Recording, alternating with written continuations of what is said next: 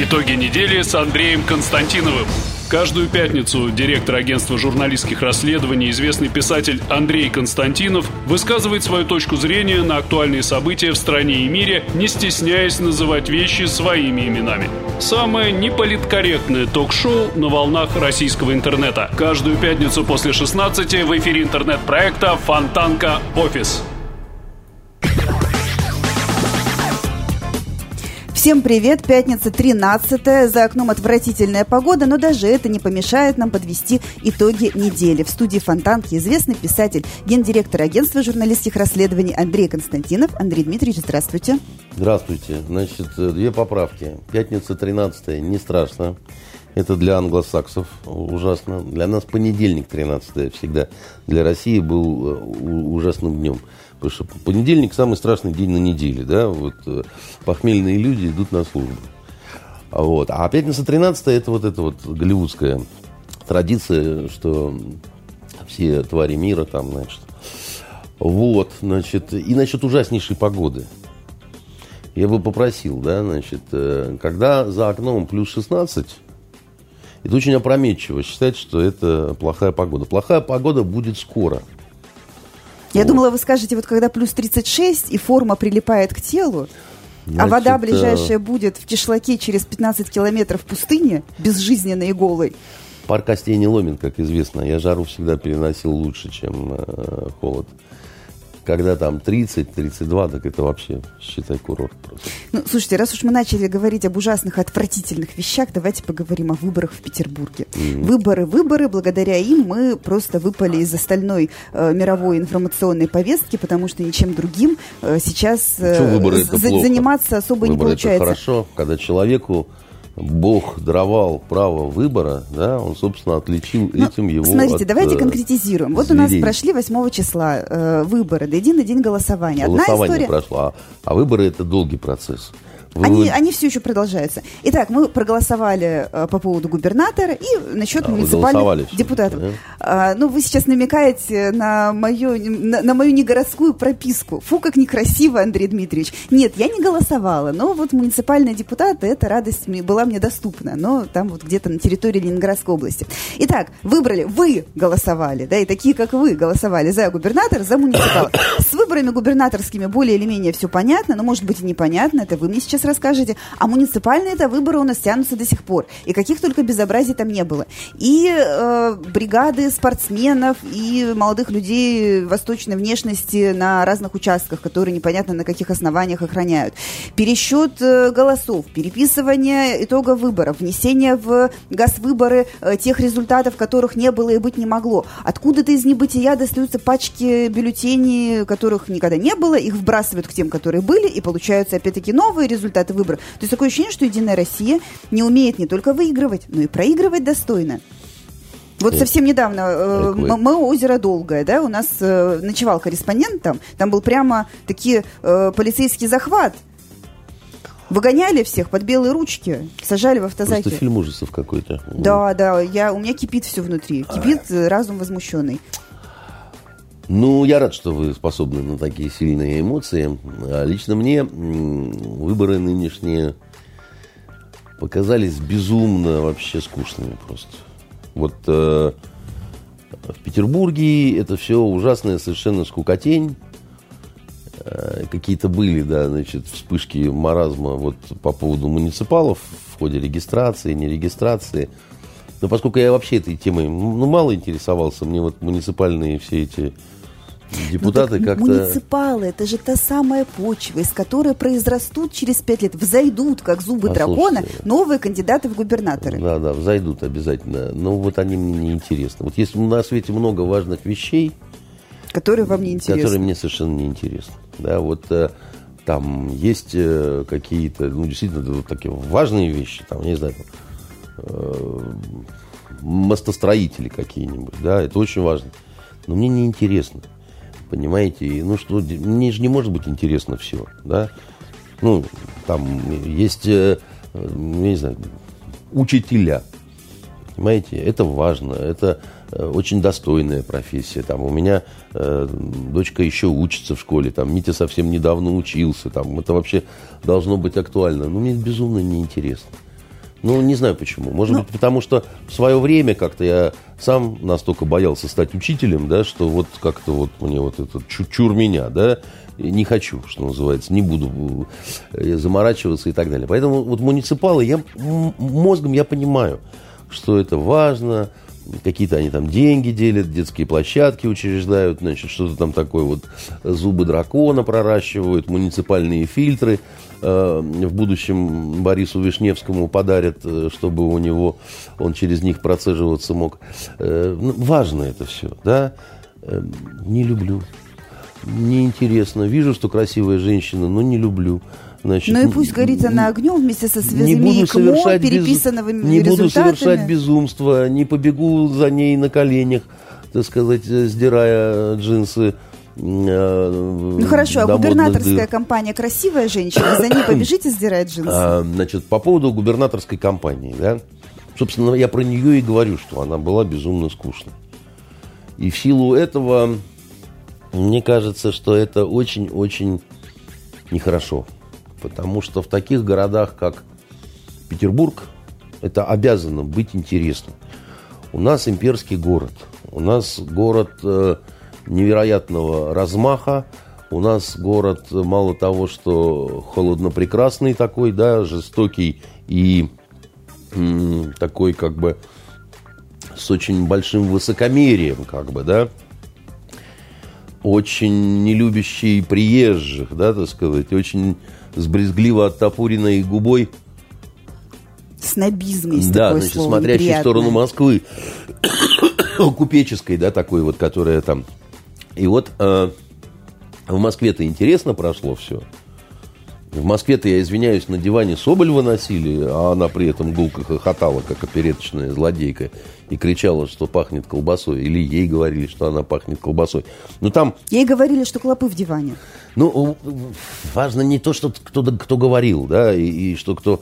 Важно, что в этом был какой-то э, Мирхольдовский сюр такой, понимаете, что в этом была милая совершенно какая-то движуха, да, значит, в этом, в этом балагане в этом театре абсурда, да, в этом столкновении студентов э, с Росгвардией, в этих метаниях пластиковых стаканов, бутылок, э, укусах э, за ляжку, значит, трогание полицейского за лямку шлема и последующие там три или четыре года судья, да, это реально, это Иероним Босх. То есть Понимаете, вы хотите, чтобы это... в нашем богоспасаемом городе Нет. был Ероним Босх? Я э, хочу, чтобы мне, э, присыщенному и развращенному, было интересно. Понимаете? А когда мне не интересно, я скучаю. Я скучаю и, значит, э, брезгливо цежу через губу, какие же вы в общем-то, бездари, так сказать. Почему же вы бездарные отнимаете у меня время, да, чтобы я на ваши мелкие делишки, значит, каким-то образом э, смотрел. Смешные вы люди, хочется мне вот э, как-то так вот э, сказать, да. А поскольку я патриот нашего города, я всякий раз э, расстраиваюсь, когда Москва э, может э, предложить вот это вот э, базарная Москва, значит, и вдруг она дает контент какой-то, неважно какой в данном случае, это не вопрос моего отношения к протестантам вот этим, да, я вам говорил, что я оппозицию не люблю, Навального глубоко презираю, да, и, значит, при любой возможности дал бы ему в рожу, так сказать, э, и испытал бы от этого эстетическую эмоцию, понимаете, а, а, но а, шоу, шоу, да, вот они забацали, не хватало, конечно, конных э, водолазов с нагайками и вот э, чего-то такого вот уже вот ну совсем такого э, Медведя городовому привязать и по Неве пустить. Медведя, так сказать, запустить. Верхом на медведе бы кто-то там еще-то так. Ну, что-то такое, да, вот. Но э, если говорить о выборах в Москве, то во-первых, Наташу Метлину хотелось бы поздравить, потому что она старая боевая подруга. Не все знают, но мы даже по делу Гангадзе вместе работали в Киеве. Причем, когда нам было плохо, она на выручку, так сказать, э, бросив все, приехала. Такие вещи не забываются никогда. Вот. Э, и э, наивно предполагать, что там произошло какое-то умное голосование.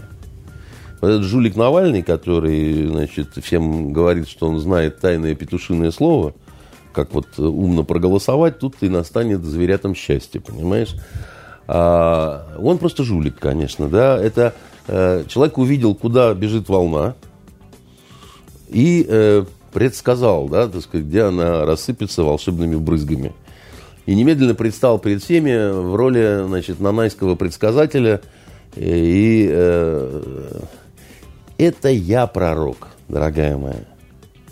Это я пророк. Потому что еще до начала предвыборной кампании в Петербурге я сказал, что Беглов, первый тур, 55%. Вот тут я ошибся потому что я, к сожалению, старого воспитания и привык считать, что скромность украшает. Я все время забываю о том, что, как сказала одна девушка, скромность украшает, но только в том случае, если других украшений нет. Понимаете? А если другие украшения есть, то скромность не украшает, и тогда 65%. Понимаете? Вот, наливай, поехали. Да? А вот. Поэтому я пророк когда вы вот в следующий раз будете э, перечислять, там, великий писатель, как вы сказали, да, там, э, генеральнейший директор, да, пророк и жрец а, значит, суверенной э, демократии, э, пророк, вот, э, э, да, по-арабски это набий, так сказать. И, Я запишу. Записывайте, а то, а то да? подумают, что я ругнулась а, в прямом эфире. Это, это, это несложно пророчить вот на таких вот вещах, на Э, значит, э, том, э, кто победит на губернаторских выборах в Петербурге. Но обращайтесь. То есть я абсолютно безошибочен и безжалостен, понимаете, как вот смычок Ралдугина, да, вот, вот, вот такой же я, стремительный и дерзкий. Вот. И, а Навальный просто шарлатан. Потому что проверить, какое было умное или очень глупое голосование – возможности нет никакой. То, что Единая Россия всех достала и, э, э, как бы это так помягче сказать-то, и в гробу ее видали даже очень уважаемые самовыдвиженцы, гадалки не надо ходить, и к Навальному тоже. Я когда звонил одному э, кандидату в депутаты в Мосгордуму, который был как раз известный самовыдвиженец, скромно скажем, победил – тоже человек на выборах, да? И когда я спросил, так а ты что же в политику решил старый, так сказать, э, двинуть? Знаете, что мне сказал этот достойный человек? Он говорит, это говорит, обосравшаяся Единая Россия понимает, что у нее тут, значит, не очень, так сказать, как-то дела, и теперь она известных людей решила привлечь к этому делу, так сказать, ну что, ну надо помогать, когда Родина в опасности, сказал, смеясь, вот этот человек. То есть человек, который сейчас считается внутри фракции «Единая Россия», да, назвал эту партию обосравшейся. Но, тем не менее, он сидит в обосравшейся партии. Да. Вы знаете, так бывает. Так вот э, э бывает, потому что э, ну, э, как вам сказать? А где логика-то? Зачем там сидеть? Слушайте, ну вот вы, вам ведь вот многое не нравится, допустим, в нашей стране, да? Но вы же паспорт не сожгли торжественно, да? Вы... Ну, мне мой паспорт нравится, там удачная фотография. Вот, поэтому, значит, э, если тебе что-то не нравится, да, вот там, это еще не значит, что ты должен брать в руки коктейли Молотова и присягать э, на верность Навальному. Нет, ну вот э, вчера в муниципалитете озера Долгое кандидат Шмаков сказал, что ему не нравится в автозаке, и не пошел кандидат Шмаков в автозак. Ну и что? Ну, затолкали его туда в пятером ногами Видите, и руками. Бывает, да? Но, тем не менее, этого товарища в обосравшуюся партию не заталкивали. Сам пошел с песней. Ну, он, может, рассуждал следующим образом. Вот они без меня обосрались, а я доктор, я пенициллин. Я, так сказать, тот антибиотик, который будет лечить, так сказать, вот эту мерзкую Левомицетин э, называется этот антибиотик, и уже списали его в, про- в прогрессивной да, Европе. Не важно, как он называется. Важен ход мысли, да? что люди, так сказать, э, часто так рассуждают. Но вот эти там, у них не получается, да, ну, ну, ну придется мне, что называется, да. А, а принадлежность какой-то партии, ну, вы понимаете, какая штука? Вот ярый коммунист Бортко, который снял свою кандидатуру с губернаторских выборов. И очень зря. Но это мое личное Я не мнение. знаю, насколько там зря, не зря, да. Значит, поговорим об этом, если хотите. Он, э, все его считают сталинистом и э, коммунистом, зюганоидом и красным партизаном. А я вот не верю в это. Знаете почему? Я его вообще, во-первых, неплохо знаю. И когда он только первый раз собрался в Государственную Думу, и у нас был такой разговор, и он говорил, так ко мне вот, ну вот я хочу, и мне, кроме как коммунистам, мне некому идти. Я говорю, ну, конечно, с вашим собачьим сердцем вам только к коммунистам и идти, да, вот это очень так логический ход. Я говорю, а зачем вам это вообще, вот, э, ну, Госдума, там, вот это все. Поскольку дело прошлое, и он все равно сказал уже, что уходит из Госдумы, поскольку не может. Мы с ним встретились вот в тот же день, когда он снялся, он сказал, что ему неудобно теперь будет рядом с Зюгановым, которого он очень подвел сидеть, да. А, и он а, сказал тогда мне, что меня, говорит, задрало, что меня гаишники останавливают и получат мне мозги. Я достаточно много сделал для страны, и все, и хочу, чтобы у меня было удостоверение, чтобы я любого гаишника мог послать вообще вот далеко и вообще, или, возможно, надолго. И такое удостоверение вот э, из реальных, да, это, к сожалению, только удостоверение... Ничего деп... себе, вот так вот взяли на весь интернет... Э... Депутата Государственной Думы. Я, кстати... Шкурный интерес, оказывается. А, деточка моя, послушайте меня, а, я вам сейчас мудрость э, изложу, а вы запишите ее. Когда вам будет кто-то с горящими глазами рассказывать, что он идет во власть, для того, чтобы народу стало лучше, вы внимательно следите за своей сумочкой. Потому что вот обычно так жулики говорят. А, и поэтому приглядывайте за сумочкой, а если рядом какие-то знакомые мужчины, шепните им, чтобы они за карманами следили, да. Вот э, обычно в таких вот местах, где много депутатов собирается, надо очень внимательно за своими вещами приглядывать. А вот, э, ну, на всякий случай, знаете, вот как-то, чтобы оно так было. Потому что э, есть такое понятие ханжество, лицемерие, да. И люди говорят, вы что, думаете, что я во власть иду, чтобы в золотой карете Мимо гаишников. по городу кататься? Ради наложниц, ради, ради зверинца, ради возможности охотиться на благородных оленей? Посмотрите в мои глаза. Вы меня оскорбили такими подозрениями. Я ради людей хочу. У меня сердце болит за тех, кто не доедает, за матерей, за жен, за мужей, за племянников и племянниц, понимаете, за негров и за белых, да. Этот человек, который так говорит, либо жулик, который хочет спекулировать, да, вот чтобы за него проголосовали, а там в золотую карету и погнали вообще. И гаишники действительно не стопорят. Ну и плюс, так сказать, всегда к деньгам поближе, бюджеты делим, пилим, там, жулим, рулим, так сказать. И, в общем, как-то жизнь налаживается потихонечку. А если человек всерьез говорит про то, что вот ради народа, там, я, я знаю, куда идти, у меня план преобразований, да, сам я буду исключительно сухой корочкой питаться, да, это опасные мечтатели, фанатики – и это есть такие бескорыстные люди, знаете, они создают э, такие организации, которые, как правило, очень похожи на исламское государство, запрещенное в России. Вот там очень много бескорыстных людей. Вот там очень много людей, которые жизнь готовы отдать сами, и свою в том числе, и много-много чужих, ради идей. Вот эти идеи, это тоталитарные идеи, да, значит, ради... Э, и, и, и вот это такое вот опасное сектантство очень. Потому что в основном человек устроен преследовать свою выгоду, да? чтобы ему хорошему стало жить еще лучше. А лохам чилийским да, надо вешать на уши разные истории про то, как будем школы строить. Бассейны в них будут, да, детки плавать, площадки детские. И вообще бороться с непогодой. Да? Вообще исключительно ради народа. Ну, чтобы вот чтобы вот сомнений не было. И, и хочу вам сказать, напомнить кое-что, да. Вы знаете, э,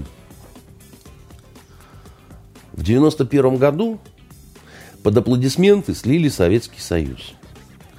Аплодировали практически все, и я аплодировал.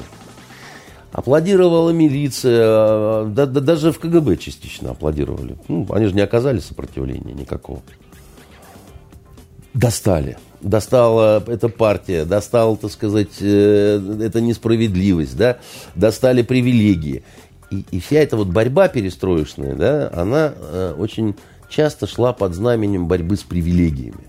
Привилегии у коммунистов, у номенклатуры, там, спецраспределителей, все достало, как бы, да, там, давайте мы это все уберем, сказал Ельцин вместе с Собчаком и разными чубайсами, и настанет справедливая жизнь.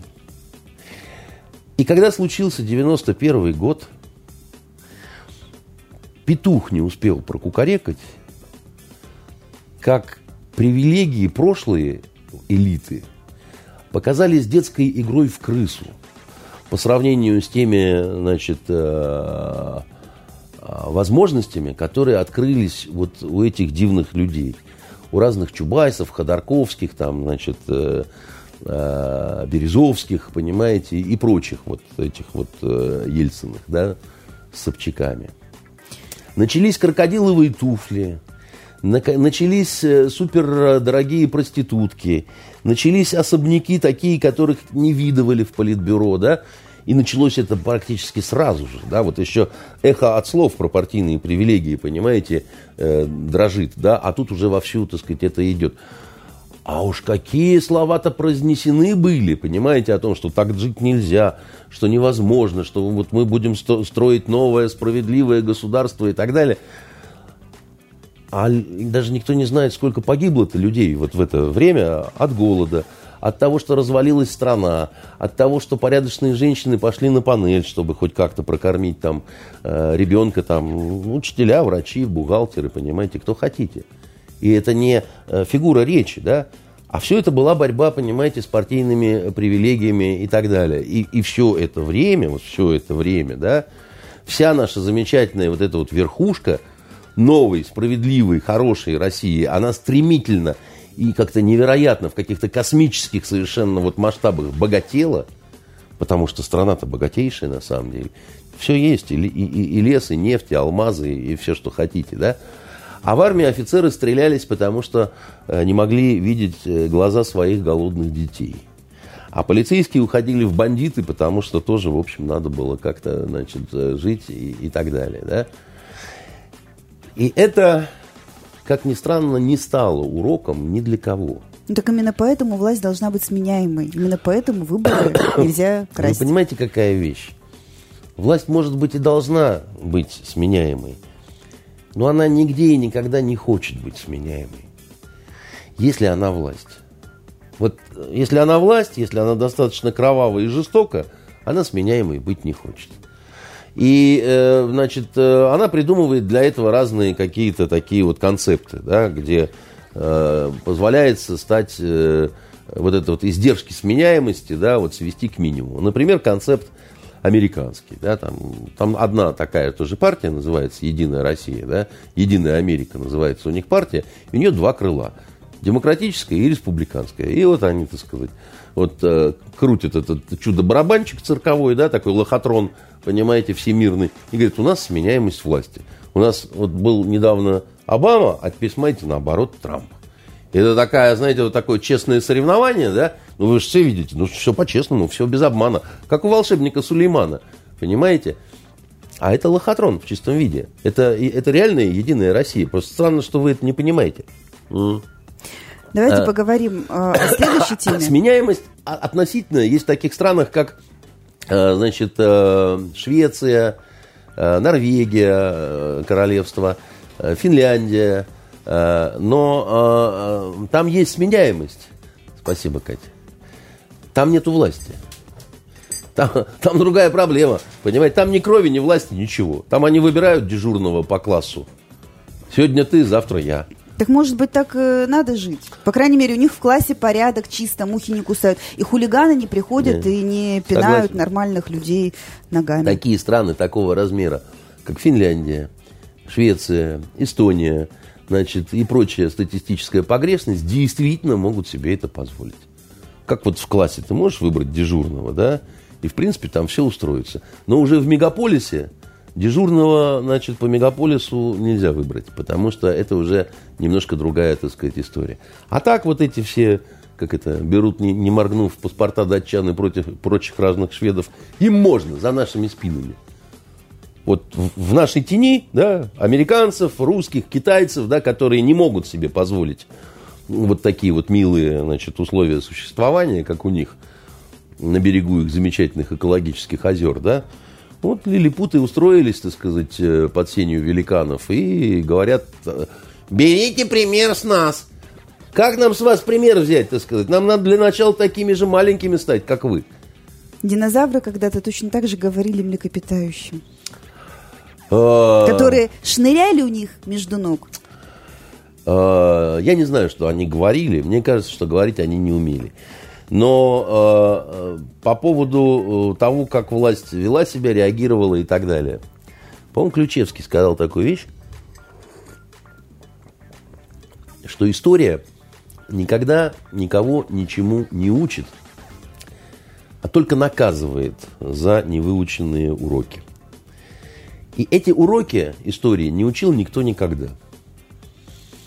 Вот по поводу сменяемости власти там и так далее. Дело в том, что власть действительно так устроена, что она не умеет делать э, выводы из своих ошибок. Да? Это касалось Деголя, это касается Меркель, это касается Бориса Джонса и Трампа, и, и всех, и, и, и нас. Да? А, это касалось Петра Первого. Это касалось Ивана Грозного.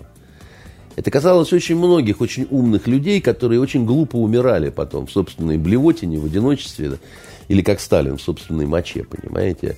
А начали-то мы всего лишь с выборов губернатора. А дело в том, что это мы зацепили... И тут вот, в вас вот проснулся вот пророк. Эманацию вот эту вот мы зацепили, понимаете, власть. Да, это, это не важно, губернатор или не губернатор. Вот эта власть может быть ужасной, власть может быть кровавой, Власть не должна быть скучной, власть не должна быть неинтересной и ни в коем случае не должна быть смешной.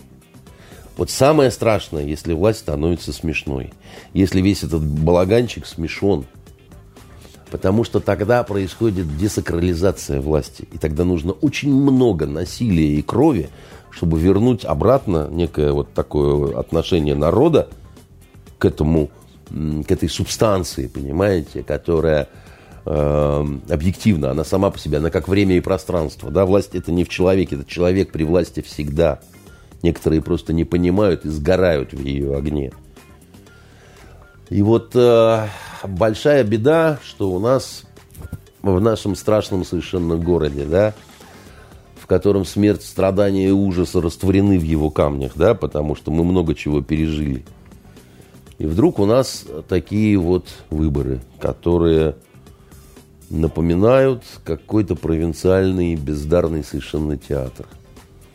Когда, значит, э, изначально-то четыре кандидата, вернее, три э, дедушки и одна э, бабушка.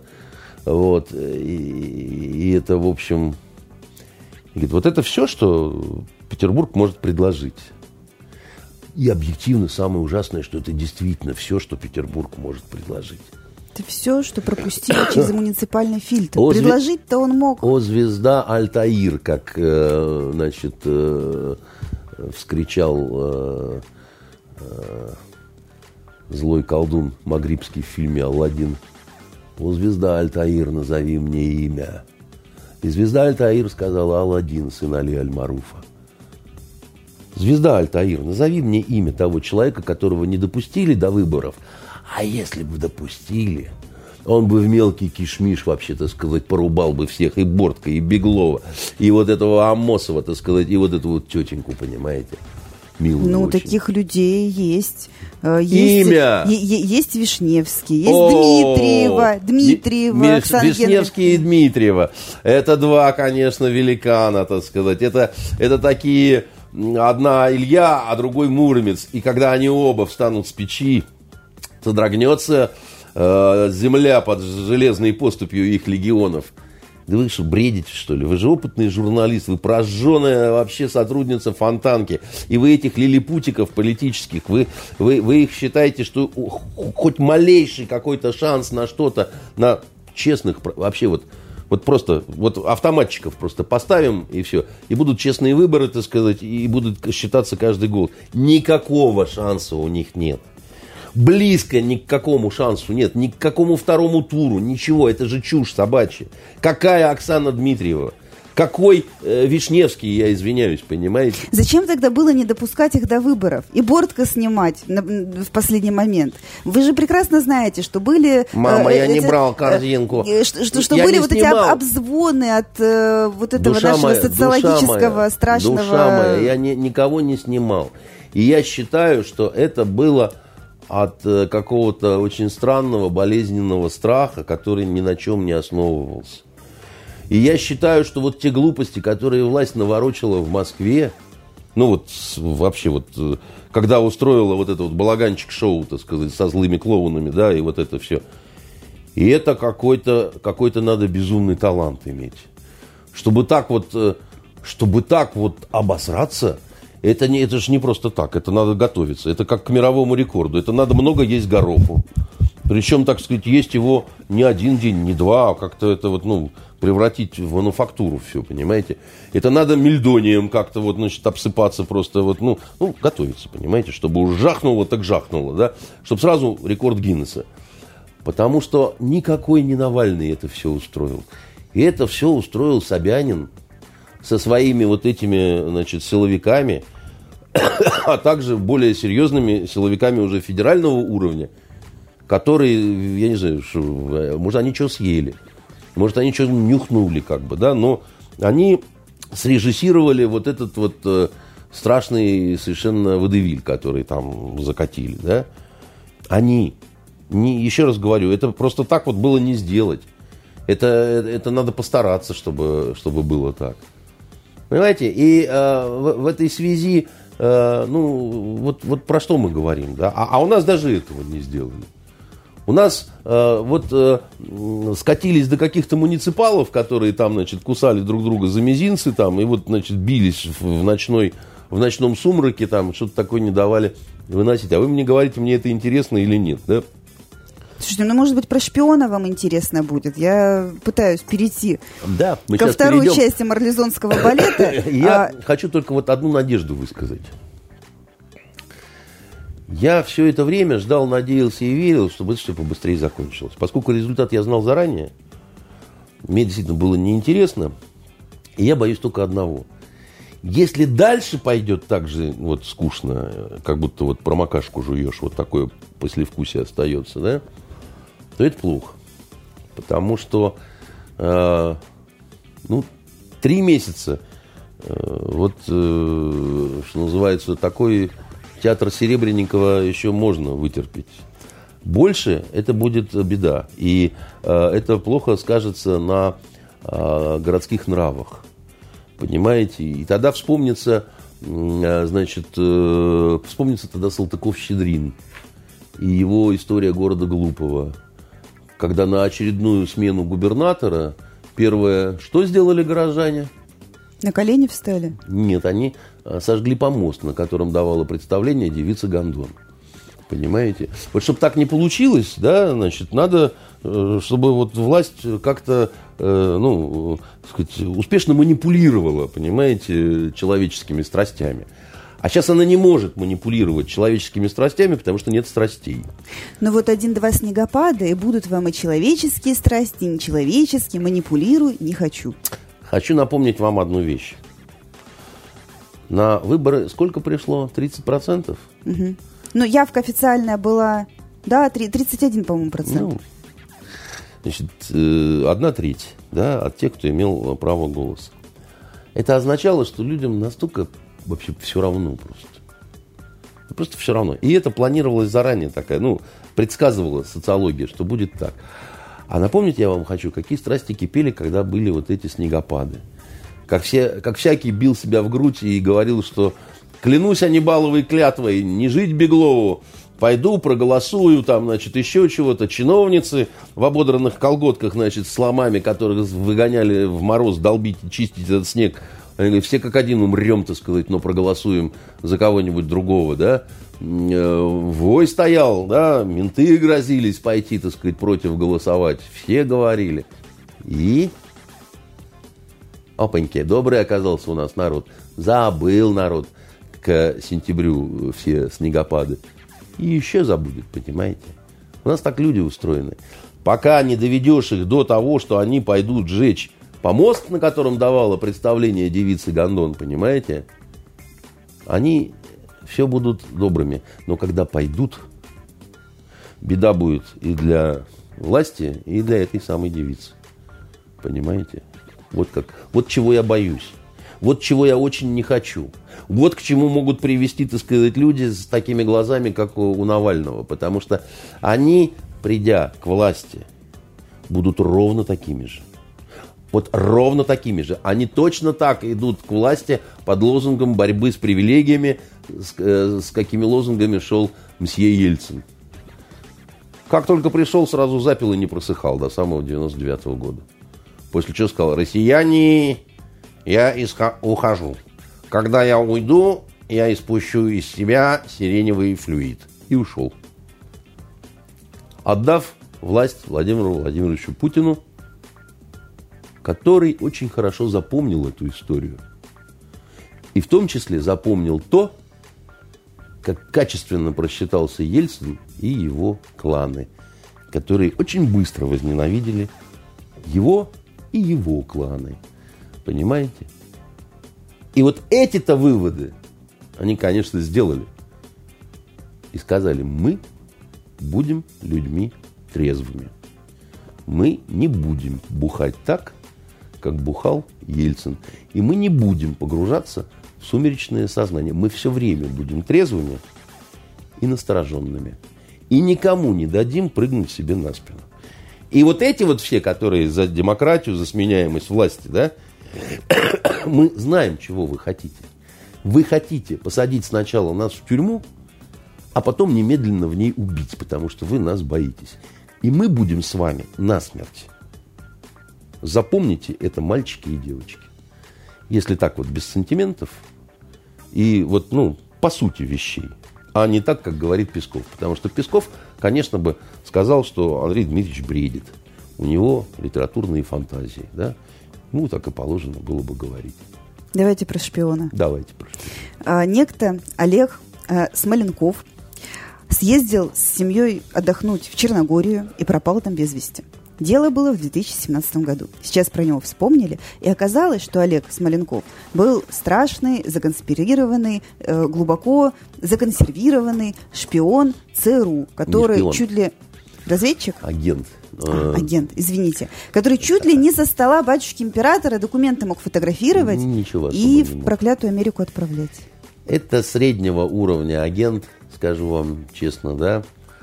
В истории спецслужб э, США были действительно удачные э, такие вот случаи э, вербовки более серьезных людей. По-моему, помощника Громыка они однажды сумели э, завербовать, если я ничего не путаю. И вот это действительно было серьезно, потому что там, ну, он не просто был помощник, да, он был такой наперсник, он, он, он знал настроения в Кремле такие вот, ну, вот по-серьезки, да. Это мелкий бобик, в общем, достаточно. И а, что там на столе у президента, да вы знаете, вот э, не в этом дело. Что там на столе, э, я ничего не говорю. Знаете, даже вербовка патрульного полицейского страны, которая тебя интересует как страна потенциального противника, это удача, да, потому что может пригодиться, да, Э, сержант может пригодиться, не, не то, что там что-то. Но переоценивать это не стоит. Это первое, да. И второе. Эта история, она пока очень незаконченная, она достаточно мутная.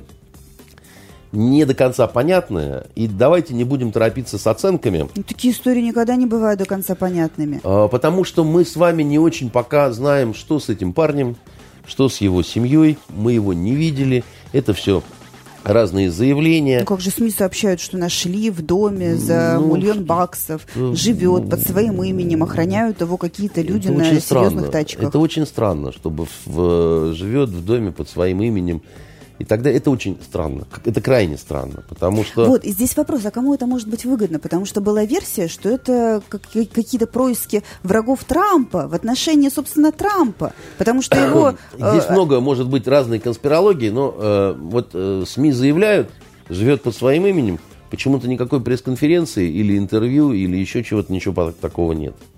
А, может, вам еще Скрипалей на пресс-конференцию вывести? Не обязательно Скрипалей на пресс-конференцию, потому что иначе эта история выглядит странно. Я вам объяснял, да, в свое время, не вам, э, то, что э, пока Скрипали ничего не говорили, да, потому что вот заявление, которое девочка Юля э, сделала, это написано не ей. Это заявление, которое изначально написано на английском языке, я как профессионал вам говорю, да, а потом человек, хорошо знавший русский, но все-таки англосакс, перевел это на русский с несколькими характерными такими ошибками, которые показывают, что это не носитель русского языка писал. Даже оно даже не отредактировано носителем русского языка. Не знаю почему. С моей точки зрения, это такая очевидная совершенно ну, ошибка, которая просто вот бросается в глаза. Поэтому мы ничего не знаем про Скрипалей, мы не понимаем, почему им не дают высказаться, да, ну, как, каков мотив, да, держать их э, в темном подвале, что называется. Ну, хорошо, Здесь может быть предположение, что все не так однозначно с точки зрения перебежчик, не перебежчик, да, так сказать, там, ну, бывают такие ситуации.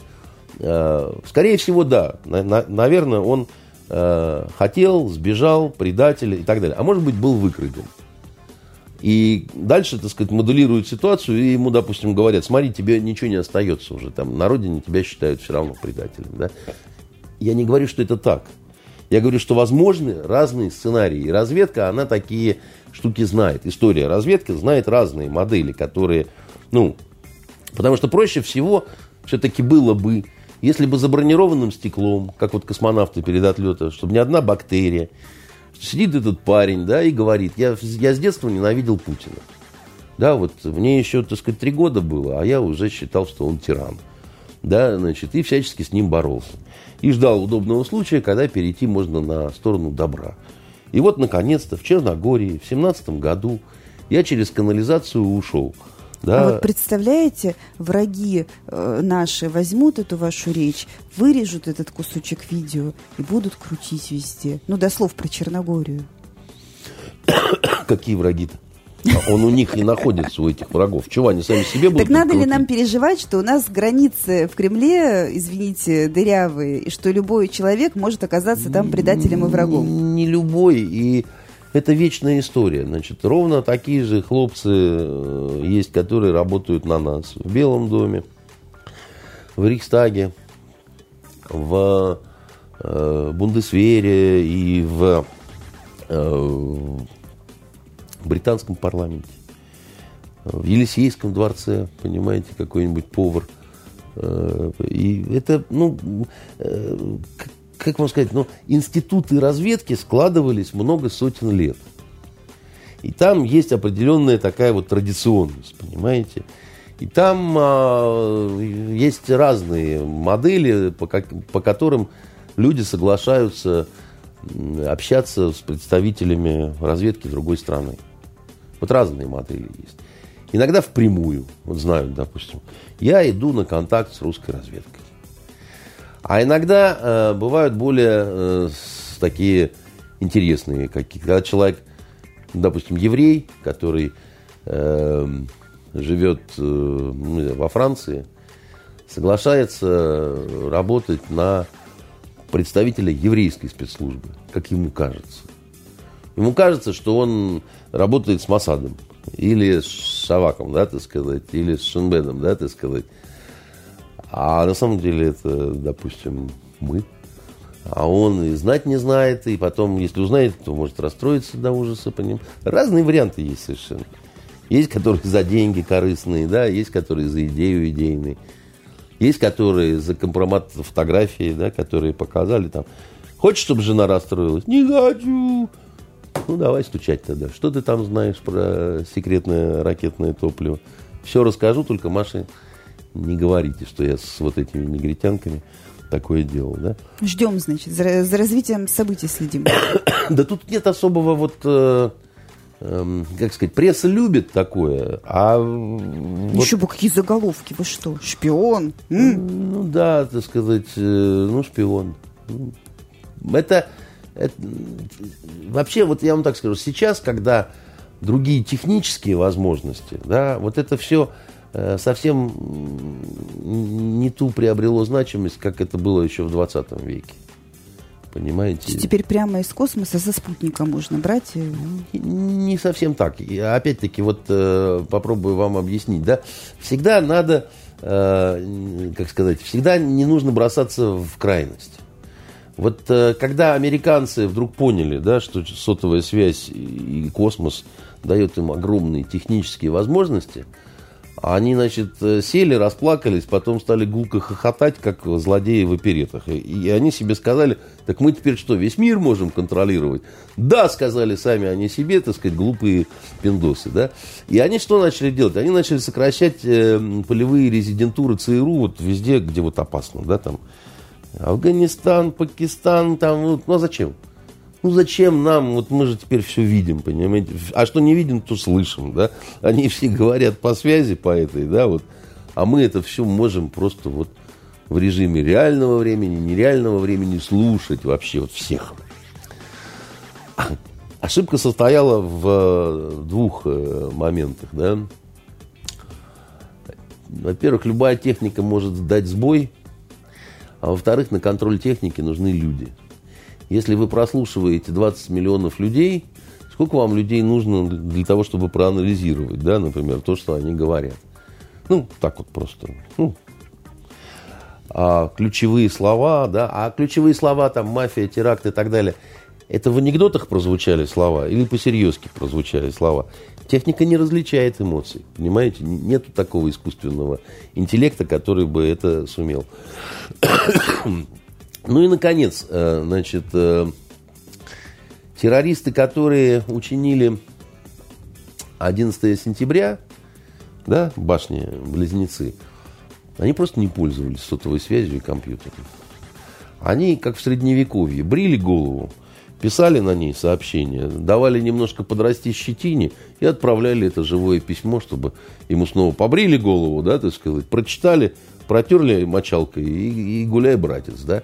Как средние века.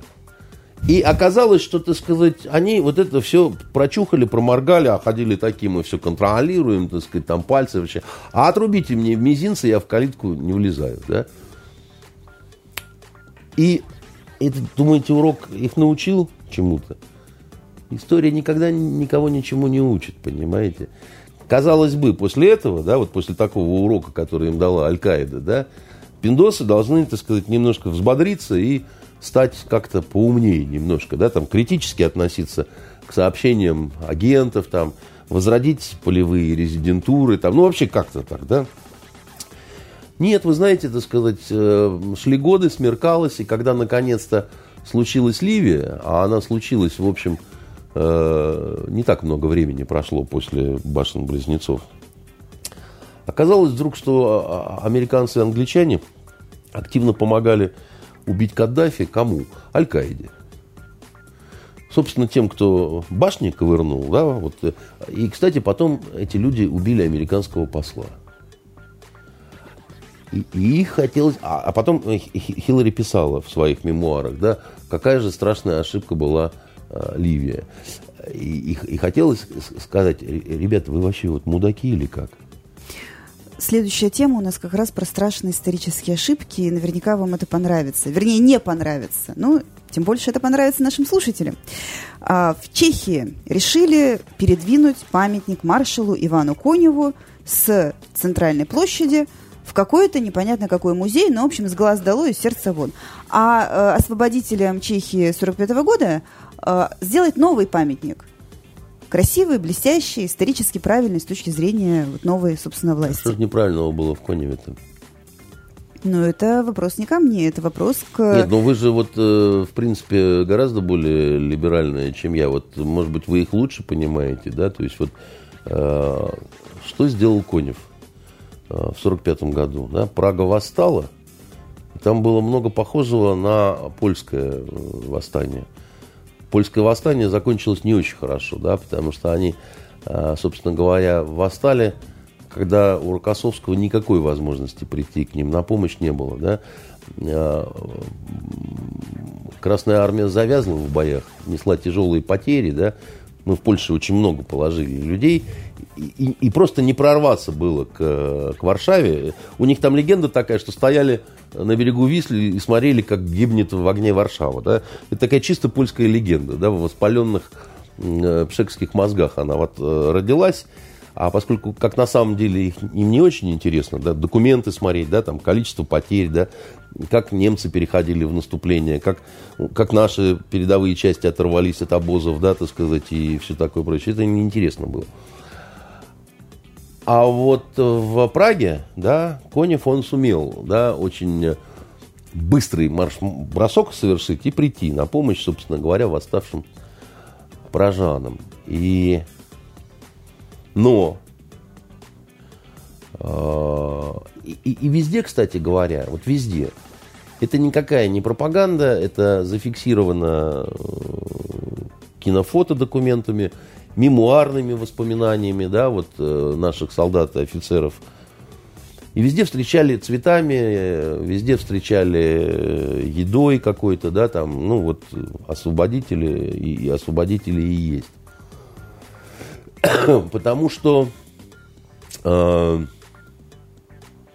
можно много говорить о том, что пришли поработители новые, от этих освободили, а по-новому поработили, да. Но вот эти вот поработители, которые пришли, они кормили. Ну, вот они кормили. Причем в огромных количествах вот централизованно выделялось продовольствие. Да, остались эти документы, да, сколько э, сала, сколько гречневой крупы, сколько макарон, ну, для того, чтобы кормить гражданское население, прежде всего, да. И в Германии, и в Чехии, и в Польше, и где угодно, понимаете. То есть это не, не была какая-то частная инициатива добрых солдат каких-то, которые решили голодную девочку накормить, там, поделиться солдатской пайкой, да. И второй момент. Э, навязали коммунистическую идею, да, и вот, значит, забрали с собой Варшавский пакт. Как будто подевалась куда-то чешская коммунистическая партия, польская коммунистическая партия, да, армия Людова куда-то подевалась, чешский корпус куда-то подевался, который, ну, с нами вместе с Красной Армией вообще-то они шли, и это было не сотни людей, а тысячи, понимаете, потому что, а их было много на самом деле. Болгары тут отмочили с выставкой тоже там и, и с победой с той же самой, и по поводу освободителя. Нам просто МИД Болгарии заявление а? сделал. МИД Болгарии сделал заявление в связи с этой выставкой. совершенно, да, по поводу вот нашей выставки, которая, она вот э, Э, посвящена как раз освобождению, вот этим плакатам, когда, когда сияющие болгары, там написано «Добрые дошли наши освободители», вот эти вот знаменитые фотографии. А типа все было не так, это вот, вот пришли, и один тоталитаризм сменил другой. Тоталитаризм – это мерзкое совершенно, так сказать, чудовищное какое-то вранье. А что ж тогда народ не возмущается? Память народная должна часть, быть часть, сильна? Часть, народа возмущается. И даже э, в Чехии, да, где помнят 68-й год, когда вот, э, значит, они, э, когда мы раздавили вот эту пражскую весну, они... Ну, кстати, мы... Вот интересный момент. Они претензии все к нам предъявляют, а мы были не одни. Мы были с поляками, с немцами, так сказать, с болгарами, со всем социалистическим лагерем. Вот так, тогда, когда давили пражскую весну. И единственное, что сказали тогда вот э, немцам ГДРовским лучше не входить, потому что нехорошо еще, слишком близко вот 45-й год. Ассоциации будут нехорошие. Все остальные там были. Понимаете? Но, Но мы-то были типа главные. Кстати, самое смешное, что мы были не самыми злыми, так сказать, в плане предложения мер каких-то. Руководство социалистическое вот этих вот замечательных стран – оно было гораздо более такое, так сказать, ну, как вообще чехи такие сики. Это все в открытом доступе сейчас, да, все эти документы, да, вот читайте документы, там все это есть. Но они не хотят на это смотреть. А, что касается болгар, А не было никакого Георгия Димитрова. Никого это не было. не было. Не было болгарской коммунистической партии. Никакого Тодора Живкова не было никого. Были только русские сталинисты, которые приходят, советские танки к Освенциму, вышибают ворота. Там вот такие задохлики, так сказать, выходят, понимаете, которые еще не померли. Им говорят, ну, извините, новое рабство. Давайте прямо вот из этого же концлагеря никуда и не выходите. И, и ведь навязывают именно такой взгляд на, на то, что вот, э, понимаете, просто одни негодяи были сменены на других негодяев. Так а почему? Почему вот страна-освободитель, да, вот в 45 году мы пришли, всех освободили. И тут вдруг все дружно, хором начинают нас, ну, как-то из-под тяжка ненавидеть. Нет, ну не совсем из-под тяжка. Совершенно... Ну не то, чтобы они там все собрались на какое-то э, такое международное судилище, да, и все э, там громко это самое. А там этот что-то сказал, тот что-то сказал. Знаете, вот простые эти, там, люди, во-первых, так сказать, э, очень часто совершенно по-другому считают, но их голос не слышен, да. Власть в этих странах сейчас захвачена либеральными такими правительствами, которые, которым мешают вот эти вот события, которые были, да, им мешает вот это доброе отношение к России, и они реально хотят просто иную трактовку э, Зачем же им мешает доб- доброе отношение к России? В танки сесть и к нашим границам пригнать? Как чем мешает, так сказать? Дело в том, что есть э, в мире сейчас определенное противостояние, которое выражается в том числе, да, вот э, к тому, как мы себя ведем по отношению к путинской России. Да? Значит, есть одна концепция. Россия – это страна зла. Это Мордор, кровавый. Все, ничего хорошего и доброго оттуда не может исходить ни сегодня, ни в прошлом уж тем более. Поэтому о каком решительном вкладе э, во, во Второй мировой войне, так сказать, может быть идти речь? Ни о каком совершенно. И это э, твари, которые с самого начала сотрудничали с Гитлером, не раскаялись, не покаялись, так сказать, ничего. Вот пока они на коленях стоя не искупят, мы все давным-давно искупили чудовищными жертвами, даже если в чем-то где-то были неправы, что очень спорно. Потому что э, в то время да, неправыми оказывались все подряд. Да, и мало кто думал о своей какой-то репутации. Да. А сейчас идет просто борьба за трактовки, потому что это борьба за умы и сердца людей. Вот и так все. Какова должна быть цена, чтобы целый, э, целая нация вот проявила такую какую-то чудовищную черную неблагодарность? Вы понимаете, же... какая вещь, да? Вот, например, Болгария, там, чем она важна, да? Сейчас идет чудовищная борьба вокруг э, украинского транзита газа, да? Соответственно, южные потоки, северные потоки. Здесь очень важна позиция Болгарии. И э, для того, чтобы легче объяснить, почему Болгария должна отказаться от русского газа, да, вот в предлагаемой какой-то, так сказать, формации, нужно ну, приучить к тому, что русские это твари, козлы, поработители. Ну, а чехи что? У них-то там нет трубы с газом. А чехи, что не имеются. а чехи всегда, во-первых, э, как сказать так, немножечко э, недолюбливали нашу страну за вот и 68-й год в том числе. И потом вот у них была какая-то странная убежденность, что вот если бы не мы с, с, навязанным социализмом, да, то они жили бы просто вот как в Абу-Даби, понимаете? Вот вообще как в Эмиратах и еще лучше. А, при этом самое это смешное заключается в том, что все социалистические страны жили лучше, чем в Советском Союзе. И, и это было за наш счет. Да? Почему боялись отпускать людей даже в туристические поездки в советское время? В Польшу, в Югославию, в Румынию, в ГДР трудно было поехать. Да? Потому что везде они жили лучше. А, одинаково с нами жила примерно только та же Болгария. И то в ней жвачки были, а в Советском Союзе нет. Я маленький в Болгарии был. Да, вот, ну, так получилось, что мы с родителями поехали, я был на шибке, там, ну, вот везде на вот этих самых. Знаете, что я запомнил? Я э, запомнил, как э, отец поехал к другу, с которым вместе учился в Германии, болгарину, значит. А у него была дочка примерно одного со мной возраста. Мне тогда было лет 11. 11-12 лет. По поводу того, какие мы были поработители и так далее. Хлебосольная страна, никакого голода там или каких-то таких вот э, вариантов не было. Ну, как бы у нас-то тоже не было голода. Ну, у нас много чего не было в магазинах, да, но так, чтобы кто-то не доедал, и из-за этого у него заеды были на губах, как у афганских детей, я такого не помню из своего детства. Так вот, я запомнил одну штуку. Мы когда приехали к... Э, его звали Куза Кузов. Значит, Кузов фамилия, а Куза имя. Да, значит, не помню, как звали эту девчонку. Помню, что она мной хвасталась во, во дворе, что вот русский приехал к нам, и там все сбежались, как вот и меня там немножко там вертели и так далее, а она ходила, задрав нос, что к ним русский приехал. Там не то, что как к братушкам относились, да, там относились там, э, ну не то, что там руки целовали, но не то, что какая-то русофобия и так далее. Это вот, кстати, было не вбить ни, ни в коем образе, не сделать э, насильно, понимаете? Я помню это. Вот я это помню как она мной хвасталась, как, как вот сейчас дети хвастаются, там, я не знаю, велосипедами там, или там какими-то айфонами там и так далее, да. Вот я был предмет ее гордости, что, что, что я в ее доме. О, какая история, понимаете, была.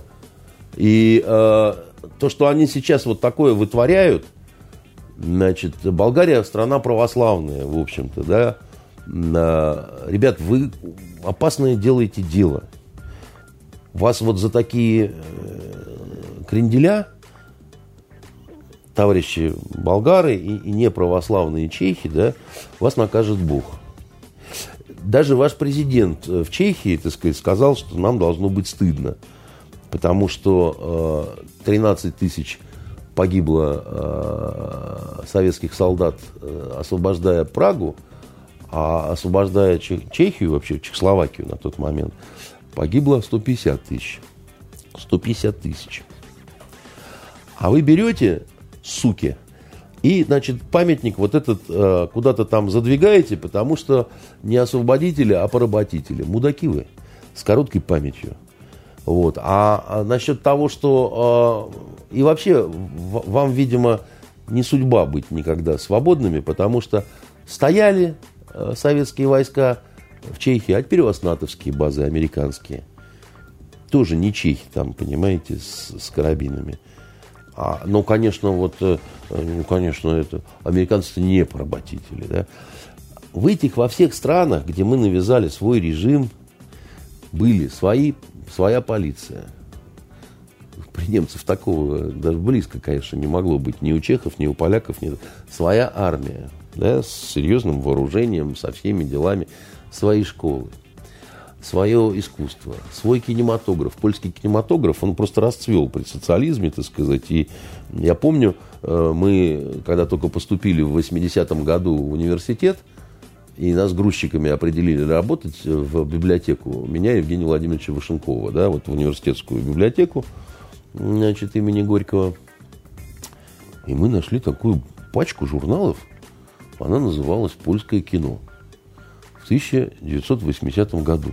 И на каждом журнале на обложке была сфотографирована какая-то голая польская актриса. Так уж и голая. Абсолютно голая, вообще без ничего. У нас вот так вот челюсти отвалились, так сказать, э, с Вышенковым. Мы дружно, так сказать, разобрали эту пачку. Ну, в смысле, а точно польское кино? Может польское... что-то другое на «П»? Польское кино, я вам говорю, да? Ну, ну что вы мне? Мы там даже каких-то известных нам, чуть ли не, не Барбару Брыльскую в таком виде нашли, понимаете? И нас это так поразило вообще. И нас это поразило, как, как, как, как, как социалистической страны, что, что, что за разврат-то вообще такой вообще, как, как, как, как они могут вообще такое делать. Но не в этом дело, это смех, да. Они делали прекрасные сериалы, да, вот поляки, исторические, такие, сики. На сегодняшний день один из их э, сериалов «Четыре танкиста и собака» запрещен в Польше. Представляете, они запретили его показывать. Его в Польше нельзя показывать.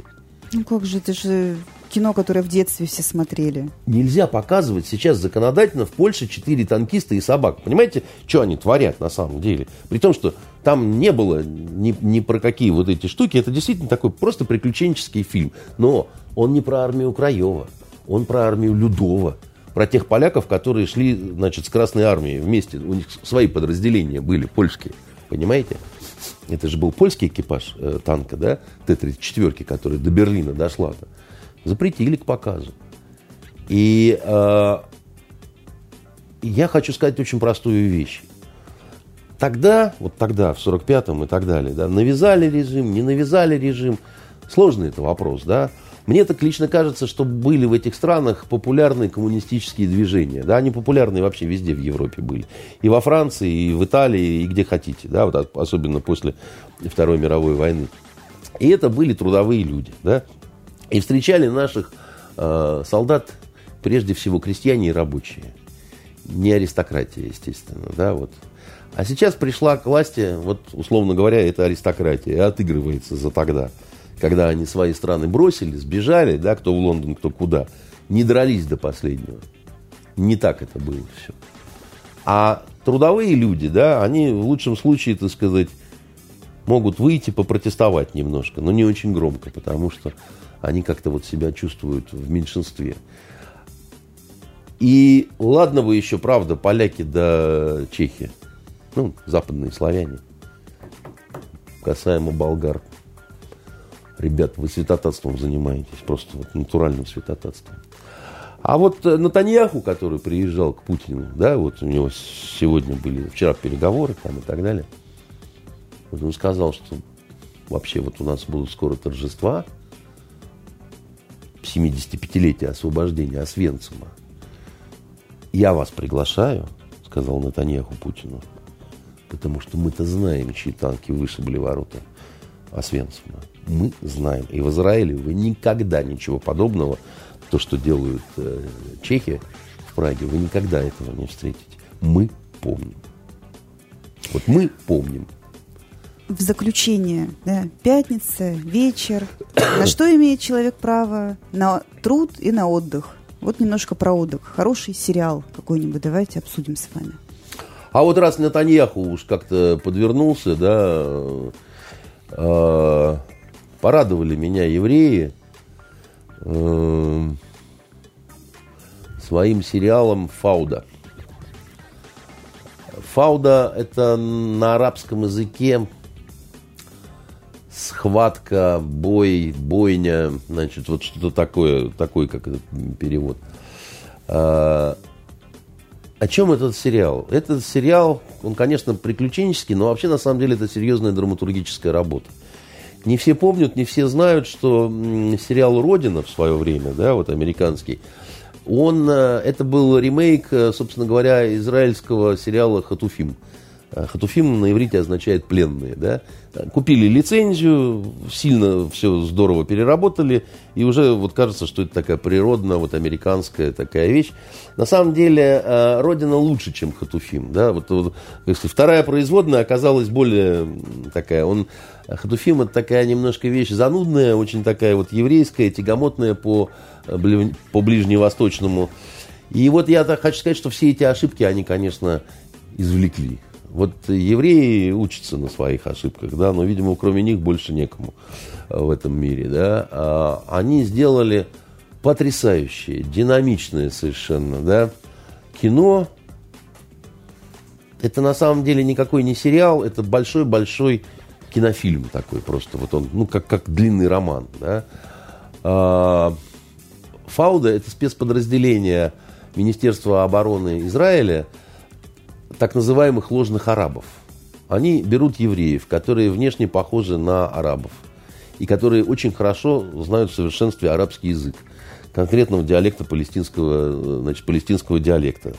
И засылают их в анклавы арабские, да, для того, чтобы выявлять, допустим, Э, руководителей террористических организаций арабских э, для того, чтобы их убивать. Либо на месте, так сказать, убивать, либо захватывать и вывозить э, значит, на территорию Израиля, чтобы потом уже допросы проводить, какие-то там действия и так далее. Да? И вот это такое небольшое подразделение, в котором там человек 8 и одна женщина которая, она, это правда, женщины бывают необходимы, когда, допустим, нужно допросить женщину и так далее. В наших спецподразделениях похожего образца тоже есть. Женщины, которые, как правило, в оперативных каких-то событиях не принимают участие, то есть, ну, там с автоматами, с пистолетами не бегают, но, так сказать, они имеются в виду, да, так сказать, в тыловом притяжении они есть, да, там, для специальных каких-то историй, не, не непосредственно боевого расписания, а вот, ну, как, ну, здесь у них там она э, бегает все-таки с автоматом, пистолетом, мочит арабов. А, значит, почему это очень хорошо? Почему это здорово сделано? Во-первых, это сделано очень по-европейски, я бы так сказал, да, очень динамично. Вот без вот этого сживания бетеля, как э, в Хатуфин, да, вот, то есть это, это они настолько хотели быть э, вот именно европейцами такими, такими вот, э, э, что там даже евре, еврейский секс присутствует, очень э, интересный такой, да, значит, э, еврейки такие в трусах, значит, э, в таких э, э, очень целомудренных ползают по, значит, вот этим спецназовцам. А один даже умудрился э, не то что еврейку, а арабку соблазнить, понимаете, там срывал с нее покровы жадно. Вас послушать, так это эротический сериал. А, это сериал «Боевик» и психологическая драма, в которой есть очень неплохо разработанная э, э, любовная интрига. Действительно глубокая на самом деле, потому что там и еврейские жены, которые изменяют своим мужьям с теми же, э, значит, э, а главный герой, вот его жена изменяет ему с его боевым товарищем, да, и, и сразу получается такой вот человеческий окрас, да, вот этой истории, ну, такой вот, он, э, как сказать, он такой вот тяжелый, как бы, да, потому что, ну, ну человеческая такая какая-то вещь. А, вот. А, во-вторых, евреи совершенно умудрились, умудрились сделать сериал, в котором не жалеют себя и не пропагандируют себя. Они усвоили вот такой еще урок, когда э, хочешь сделать интересно, играй хорошее в плохом, плохое в хорошем. И вот они сделали так, что ну вот понятно, на чьей же стороне должны быть симпатии, в том числе создатели. Уж, уж в Израиле то но они сделали так, что у тебя временами прямо вот даже сочувствие какое-то э, к террористам арабским, да, вот этим возникает, к хамасовцам, у которых тоже вот семьи там, и, и которые там стойкие по-своему, да, и которые там на какие-то отчаянные шаги идут, и показывают, на какое зверство евреи способны, да, так сказать, когда главный герой этого сериала начинает избивать одного палестинца э, и, и кричать там, вместе захотели, да я такой же шахид, как вы, так сказать, я псих сумасшедший, так сказать, я вас всех перережу, да, так сказать. И он действительно, так сказать, просто весь в кровище, его э, боит, боятся даже друзья там, а они говорят, да он, его Доран зовут, да, Доран Кабильо, главный герой. Он говорит, Доран убивает все, к чему прикасается, он просто сумасшедший псих, да, значит, и, и, но э, это не боевик а-ля Рэмбо такой бессмысленный, с, вот, э, они действительно сумели сделать очень-очень интересную и по-человечески историю, и я хочу вам сказать, что э, этнографически это очень интересно. Я, конечно, боюсь, что мне это немножко более понятно, чем обычным зрителям, ну просто в силу того, что я э, арабист, и там мне, я когда, там очень хороший арабский язык в, в сериале. Э, иврит я знаю хуже, но иврит-то мы тоже изучали, да, поэтому э, еще, еще как изучали. У нас в университете, знаете, как мы занятия по ивриту называли? Родная речь. Это же был язык по тем временам э, потенциального противника, да? Вот. И вот мы, да, с Евгением Владимировичем ходили на родную речь. Э, самые ходовые фразы учили, да, вот «не бейте меня, я переводчик», да, там. А можете сейчас что-нибудь сказать да, на иврите, чтобы вас не били? Мы же не в цирке, да, мы же не в цирке, дорогая. Я, когда шли на экзамен, пришли а Евгений Владимирович похуже знал язык, он не очень. Э, и э, наш куратор, он так смотрит на Вышенкова, говорит, Евгений Владимирович, а вы хоть, хоть, хоть одну фразу на иврите можете сказать? Евгений Владимирович говорит, да. Он говорит, ну скажите. И Евгений Владимирович вдруг говорит, они роцея школит. А в переводе с, с, с иврита она звучит, э, по-русски это «я хочу грейпфрут». Значит, и он говорит, а почему грейпфрут? Женя говорит, не знаю. Ну, ну, за грейпфрут я вам ставлю четверку. Идите отсюда, уроды. Вот. Так что, значит, э, да. Э, э, и а, а, а, иврит это еще очень мелодичный язык. Там еще песни звучат и на арабском, и на иврите, да. И вообще просто хочу сказать, что вот кто не смотрел, посмотрите, это очень жестокий, очень кровавый, очень такой вот просто вот безжалостный сериал, где, ну там такие вещи, которые европейцы, может быть, себе даже позволить не могут. Там, например, арабы захватывают спецназовца, да, распарывают ему живот, вставляют туда бомбу для того, чтобы во время обмена, да, там его там менять, чтобы его взорвать. И взрывают его в итоге, да, и он просто на куски разлетается. Голова там в одну сторону, руки, ноги в другую сторону, да. Ну, согласитесь, жутко, да, просто вот. Э, и, и это вот, вот, вот уровень вот такого накала, да, который там вот есть, он такой, как ни странно, невыдуманный, понимаете? Ты понимаешь, что эта страна живет войной, что эта война порождает ненависть абсолютную, да, вот такую звенящую ненависть с, с каждой стороны. И при этом создатели этого сериала не скатились на израильскую такую пропаганду. Ее вообще практически нет. То есть э, там нету какой-то такой назидательности, да. Там есть просто вот э, такая фронтовая, что называется, вот история, абсолютно без каких-то вот э, идеологических продвижений, про то, что, что, что это за государство, почему имеют на это право и так далее. Там просто вот это вот показана каждодневная такая вот кровавая фауда, которая, собственно, вот э, так называют, два сезона. Вот, э, сумаш, сумасшедшая, так сказать, история. Просто сумасшедшая история. Я э, свои искренние поздравления создателям вот этого сериала э, хочу выразить. И завидую тем, кто еще вот это не смотрел. Это, это вот очень стоит того. Получается, что Андрей Дмитриевич завидует вам. Так что бегом скорее Ищите, смотрите. А Вышенкову в понедельник, пожалуй, надо принести грейпфрут. Да, да, да. Пусть вспомнит Потому молодость. что тогда ему не дали. Он сказал, что он хочет, но ему не дали. У нас на этом все. Всего вам самого лучшего. Берегите себя. Хороших вам выходных. Пока. До свидания. Итоги недели с Андреем Константиновым. Каждую пятницу директор агентства журналистских расследований, известный писатель Андрей Константинов, высказывает свою точку зрения на актуальные события в стране и мире, не стесняясь называть вещи своими именами. Самое неполиткорректное ток-шоу на волнах российского интернета. Каждую пятницу после 16 в эфире интернет-проекта «Фонтанка Офис».